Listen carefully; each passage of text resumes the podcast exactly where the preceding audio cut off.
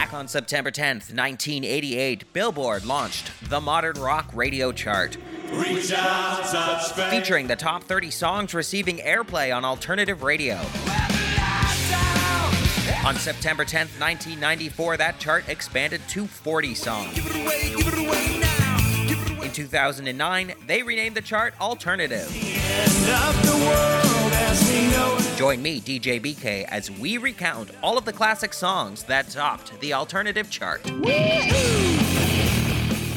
All right, there's uh, some band drama in this one. Who doesn't love some good old fashioned band drama? We are now at the week of November 21st, 1992, and the box office was clearly in full on holiday mode with Home Alone 2 Lost in New York taking the number one spot. You wearing aftershave? That's kerosene. Now, why would anybody soak a rope in kerosene? Merry Christmas.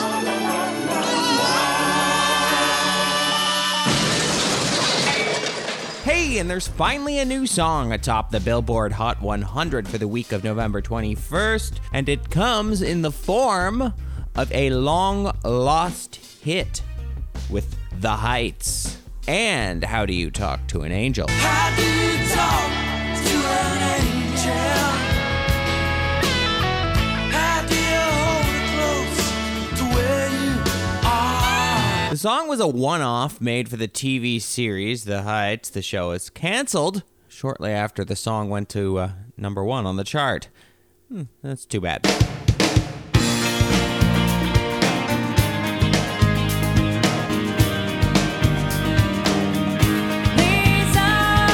Going to number one on the modern rock chart for two consecutive weeks, on the week of November 21st, 1992, was the college rock darling group the 10,000 Maniacs with These Are the Days.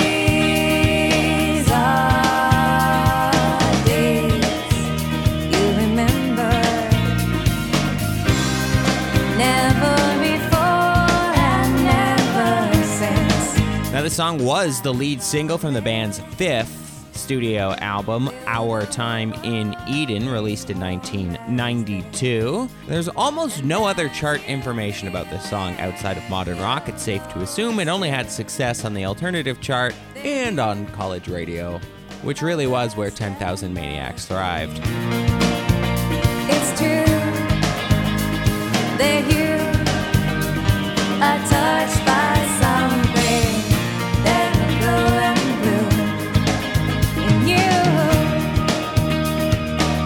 This song came at a time of turmoil for the group as lead singer Natalie Merchant was planning her exit from the band. I made the decision to leave the band two years ago while we were writing the album, and um, gave quite a bit of notice because I realized that people had to decide what they were going to do as a result of my decision. And I thought that by the time we had recorded the album and toured fully, because I agreed that I would tour the full length, and um, so it, we had a long time to prepare for it. We just decided that we wouldn't make it public until it had really happened because we didn't want to be, you know, assaulted by people asking questions. As she states, they recorded the album, toured, and even went on to do MTV Unplugged in 1993, all with the knowledge that Merchant was leaving the band as lead vocalist. I guess you gotta give her props for giving early notice. Uh, I hope it wasn't like when you give your notice from a job and you're kind of just mailing it in as you run out the clock for those final few weeks. It's probably difficult to do as an artist.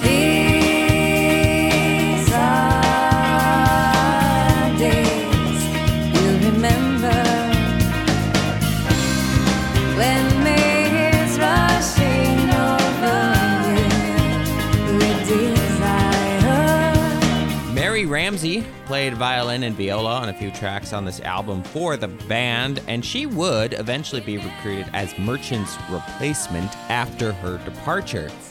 These Are the Days actually appears on the band's 2016 live album Playing Favorites with Ramsey on the vocals. These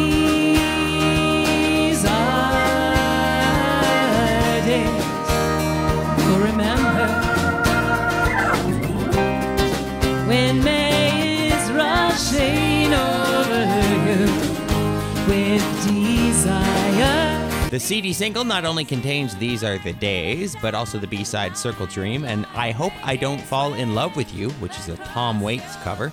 And you can also get the song on the band's 1993 MTV Unplugged release with Merchant on vocals.